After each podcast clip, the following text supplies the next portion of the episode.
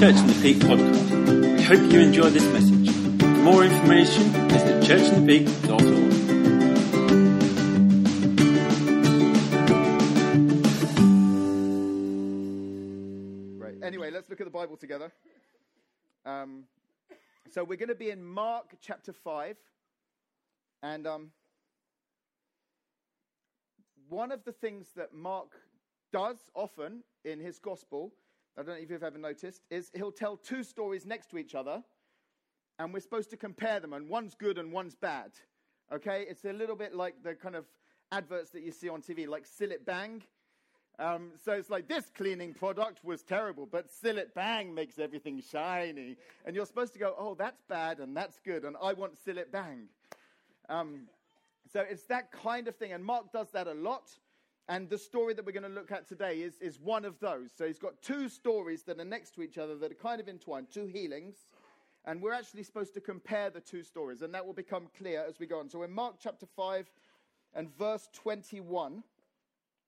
And the scene, the place where this is happening, is in a little town called Capernaum in Galilee. And that's where Jesus began his ministry, actually. He started in Capernaum and he was doing lots of miracles there. And just a few days ago, he healed a crippled guy in the synagogue on the Sabbath in chapter 3. And all the synagogue rulers, it said, were really angry at him for doing this miracle on the Sabbath.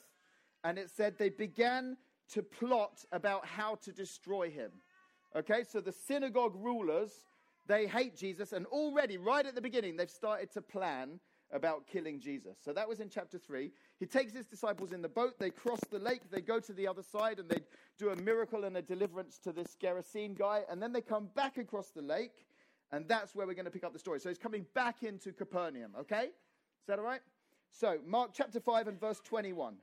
And when Jesus had crossed again in the boat to the other side, so back to Capernaum, a great crowd gathered about him, and he was beside the sea. Good, it's on the screen. Then came one of the rulers of the synagogue, Jairus by name. And seeing him, he fell at his feet and implored him earnestly, saying, My little daughter is at the point of death.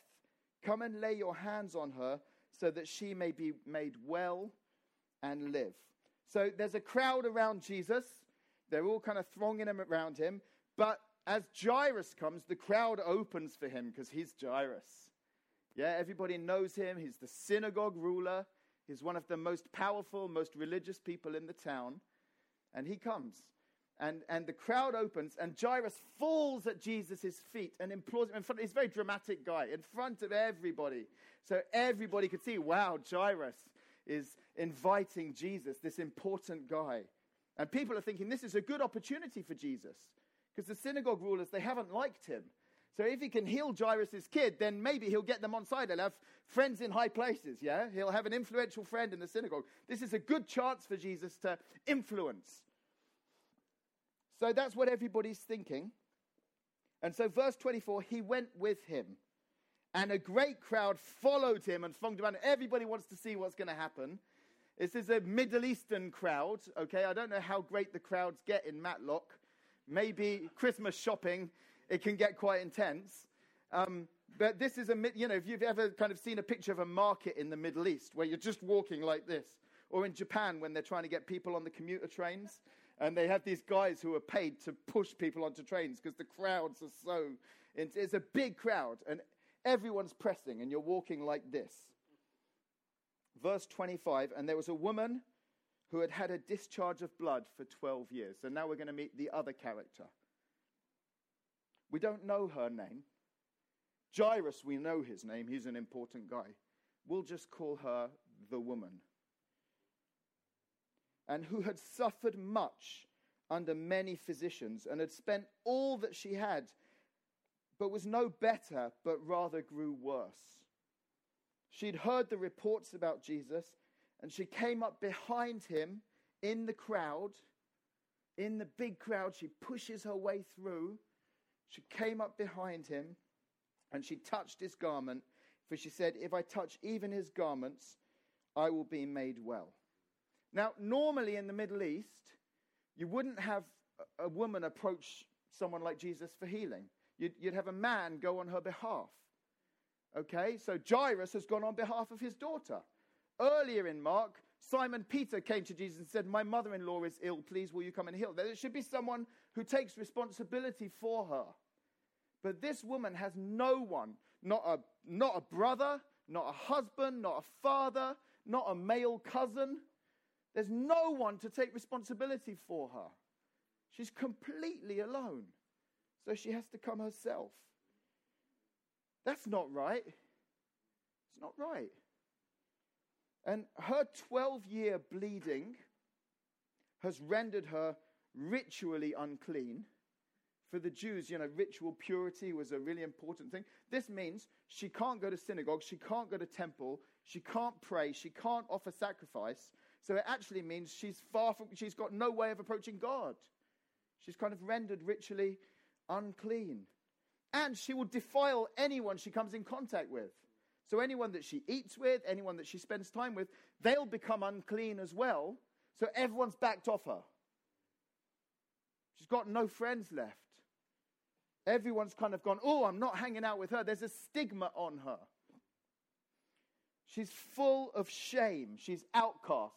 You know, people gossip about her. Oh, here comes that woman. Quickly, let's go away.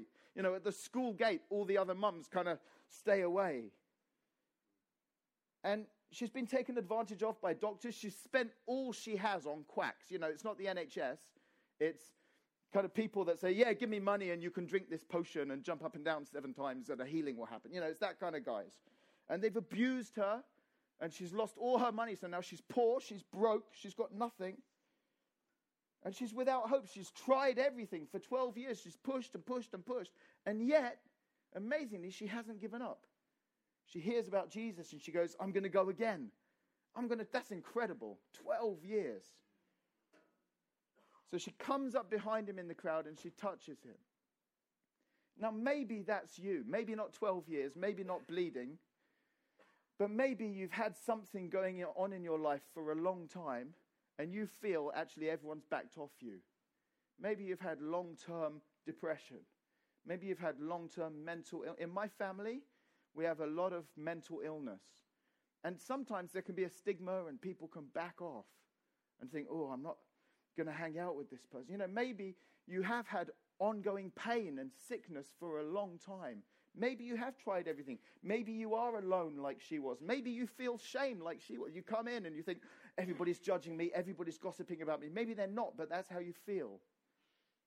And th- this is the situation that this woman was in. And she comes up behind Jesus in the crowd and touches his garments. And verse 29, hallelujah. And immediately the flow of blood dried up, and she felt in her body that she was healed from her disease. And Jesus, perceiving in himself that power had gone out from him, immediately turned in the crowd and said, Who touched my garments? And his disciples said, Jesus, you see the crowd pressing about you, everybody's touching you. And yet you say, Who touched me? But he looked around to see who'd done it. Because Jesus knows this touch was different. In this touch, there was hopelessness, there was despondency, there was pain, there was suffering, there was loss. And Jesus feels that kind of touch. And his fullness flows towards that kind of emptiness. And that's what he feels. So he's like, No, someone touched me who's broken. And I need to know who that person was. And you see that, uh, just note the word immediately twice. Immediately she was healed. Immediately Jesus perceived that something had happened. It just boom, yeah? Now, as this is happening, what is Jairus thinking? What's he thinking? Yeah, hurry up. My daughter's dying. What are you faffing about over here for? Come on, Jesus, we're in a hurry. You're supposed to have words of knowledge. Can't you tell my daughter's dying? Hurry up. Don't spend all your time in this crowd. I'm an important guy. But you can't hurry Jesus. Yeah, if he wants to stop, he will stop. If he wants to leave you waiting, he will leave you waiting. Verse 33. But the woman, knowing what had happened to her, Jesus says, Who touched me? the woman knows what's happened, came in fear and trembling and fell down before him and told him the whole truth. And he said to her, Daughter, your faith has made you well. Go in peace, be healed of your disease. So she's trembling because the whole community is going to go, Oh, not that woman. How dare she approach Jesus? And she's trembling because she's approaching Jesus and she's just felt healed. She's humble. Jesus stops and talks to her. He says, Your faith has made you well. He praises her. He honors her in front of everybody else. Everybody's going to go, Wow, Jesus treated that woman with respect. It's, in, it's a massive transformation for her. And he calls her daughter. So she had no one to take responsibility for her. Jesus says, I will take responsibility for you. Daughter. She's gone from being alone to having Jesus calling her family. That's amazing. So her situation's been completely transformed. Yeah, she was sick, she gets healed. She was full of shame. Now she's honored by Jesus in front of everyone. She was alone. Now Jesus calls her daughter. And she was unclean, and now she's clean. What about Jairus? What's he thinking? He's thinking, this woman touched Jesus. She's unclean. Now he's unclean. She's defiled Jesus. He can't come into my house now. He can't come and pray for my daughter now. He's defiled. I don't want him anymore. He's also thinking, Jesus, this woman's been sick for 12 years. She could wait another half hour. My daughter's dying. Surely you should have some kind of triage system like they do in A&E. You know, this is an important situation. Come now. She can wait till later. I'm powerful and important. You need friends in high places. I know what they've been saying about you. You should come to my house and sort me out. That's what he's thinking. This woman is a problem. She's an obstacle. She's getting in my way. That's what he's thinking. Verse 35. While Jesus was still speaking, there came from Jairus' house some who said, Your daughter is dead. Why trouble the teacher anymore?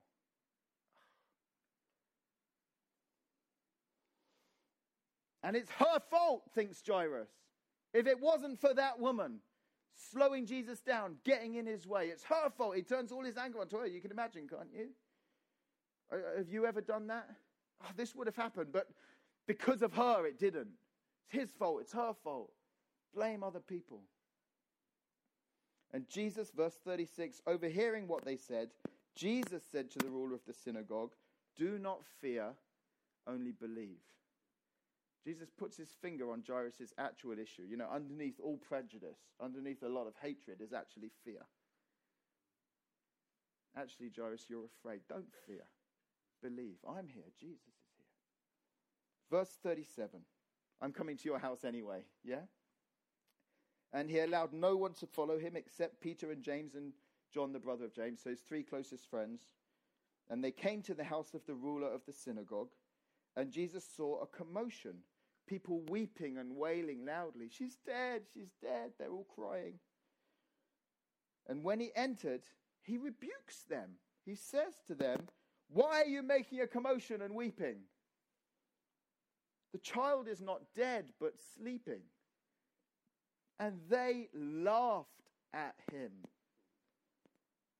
But he put them all outside and took the child's father and mother and those who were with him and went in where the child was. So Jesus rebukes them.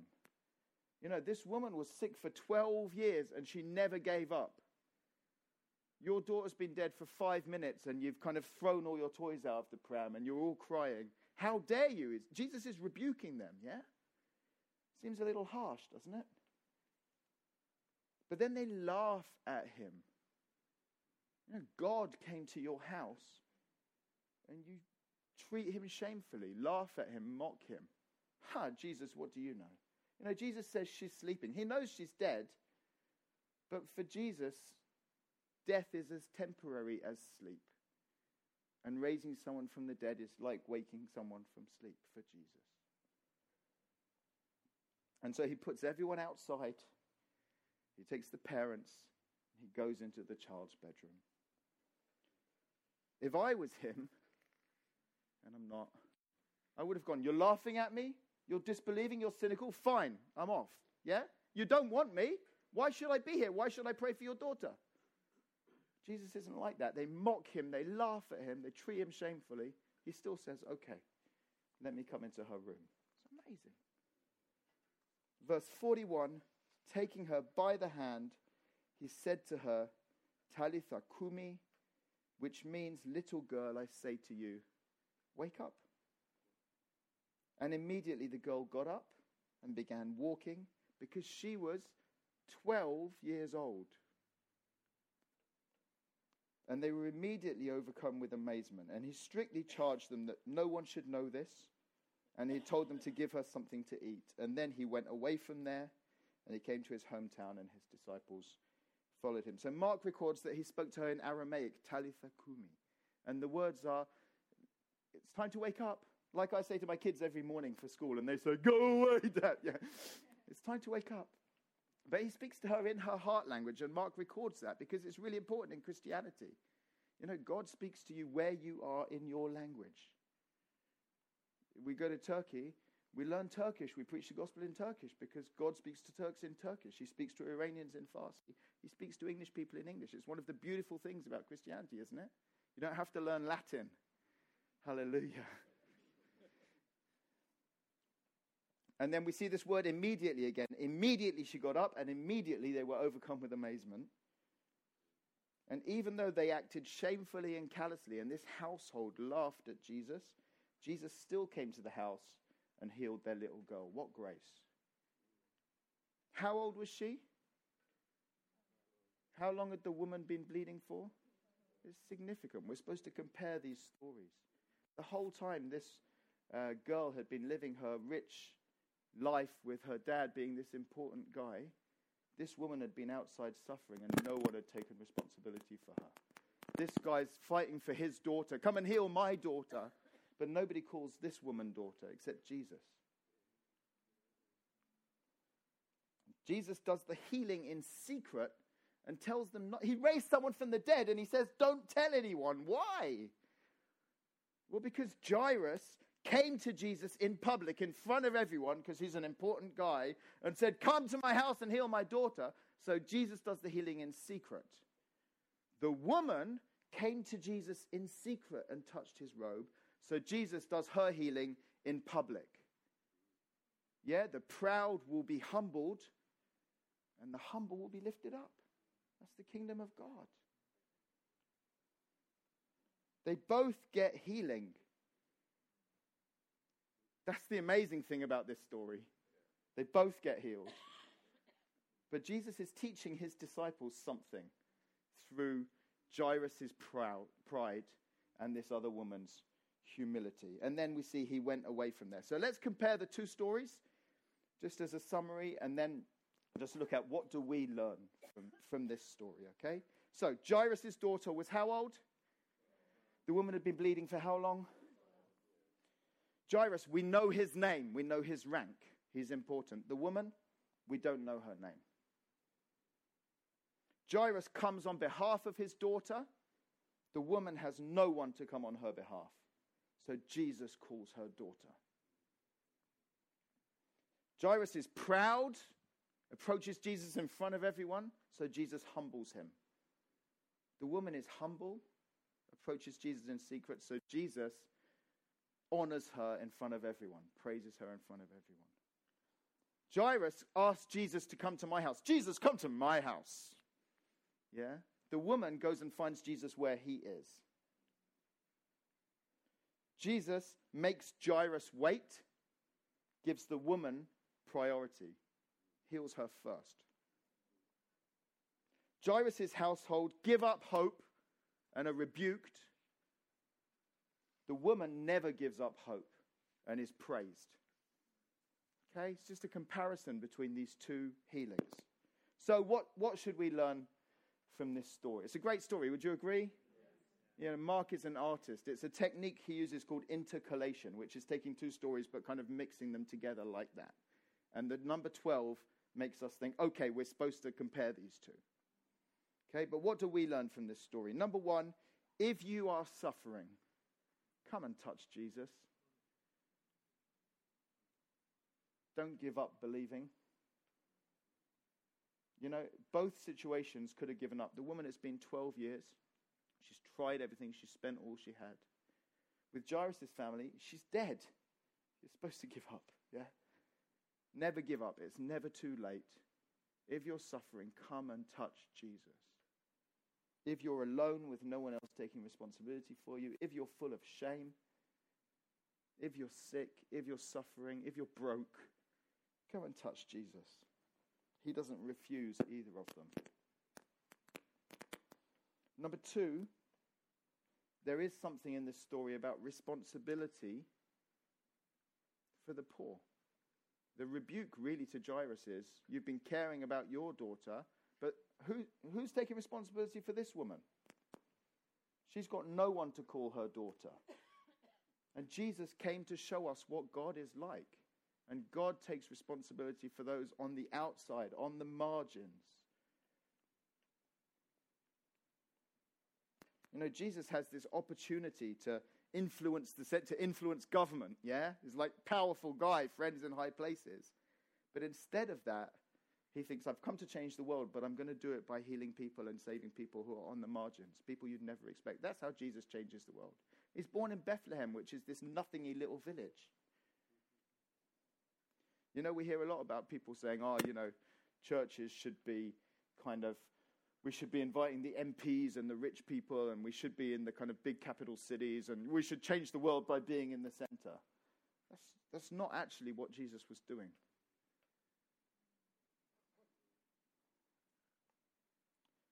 Thirdly, in this story, we learn about pride and humility. So it's very clear all the way through the Bible, over and over again. When the kingdom comes, the proud will be humbled, and the humble will be lifted up. That's the kingdom of God. It's incredible, isn't it? And so we see that's what happens with Jairus.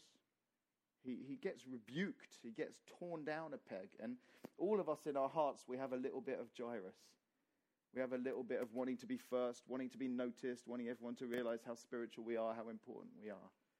And Jesus is having none of it. He still heals his daughter, but he does tear him down a few pegs. And finally, Jairus' story is actually our story. It's the story of humanity, it's the story of mankind. You see, Adam's house, human's house, is a house of death. It's full of grief and people crying and hopelessness. That's, that's, and pride. That's Jairus' household. That's, that's the human story. And God comes to us in Jesus.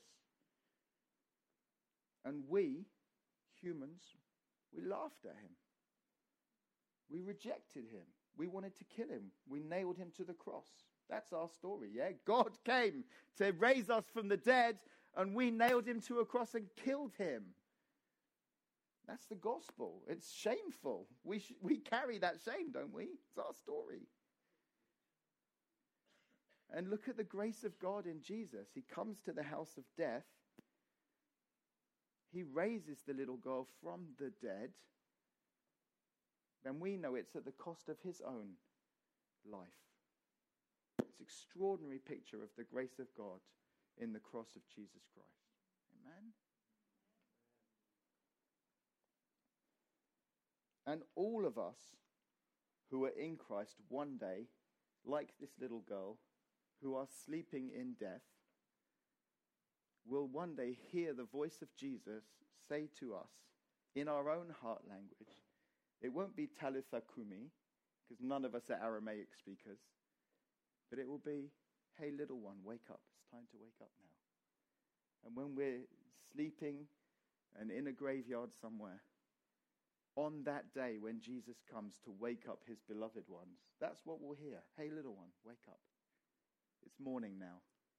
Nighttime's finished. It's time to wake up. And he'll take us by the hand and we'll get up like this little girl did and will live with him forever in his kingdom. And Turks will hear it in Turkish, and Iranians will hear it in Farsi, and maybe you guys will hear it in a Peak District accent. but we'll hear it in our hearts. Okay? So, what these two stories give us is this morally compelling contrast. You know, the conclusion you're supposed to draw is I don't want to be like Jairus. I want to come to Jesus the way the woman came to Jesus. And if I am in Jairus' position, I want to repent of my pride, of my arrogance, of my mocking, of my cynicism, of my anger, of my prejudice. And I want to learn how to take responsibility for those who are like this woman, who have no one to take responsibility for them. Amen? Is that what you want? When I read this, when I'm praying this morning about this passage, I think, God, that's what I want. All the Jairus stuff in me to die. To be someone who notices, who cares, who never stigmatizes, who never excludes or pushes away. That's what Jesus is like. Is that okay? Let's stand together and we'll just take a moment to pray.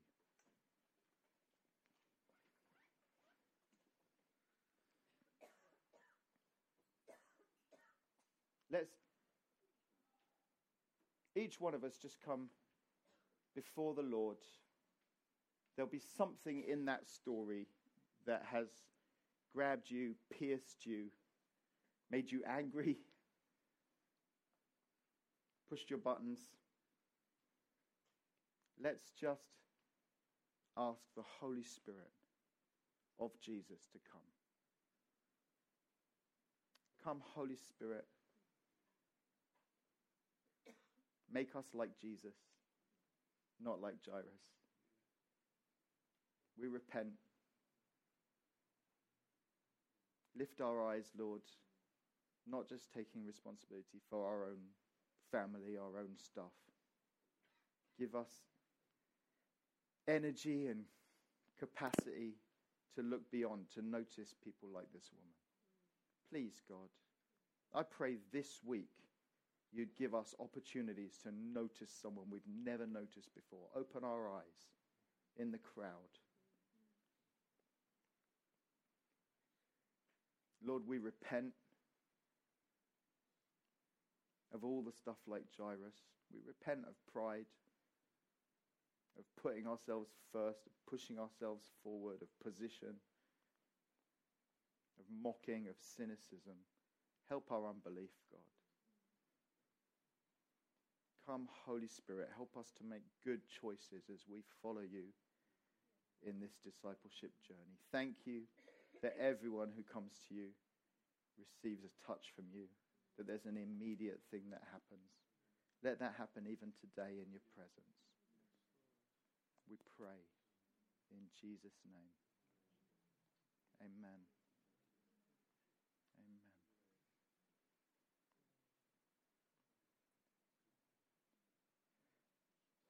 Have a little time.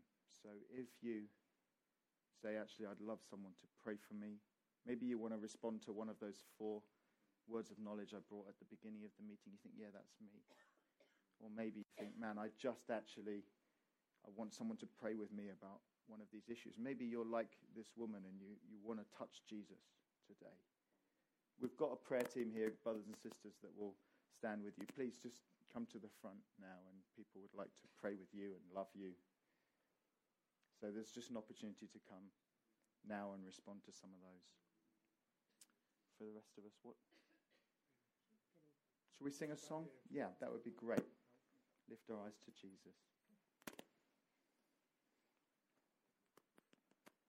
Thank you, Lord.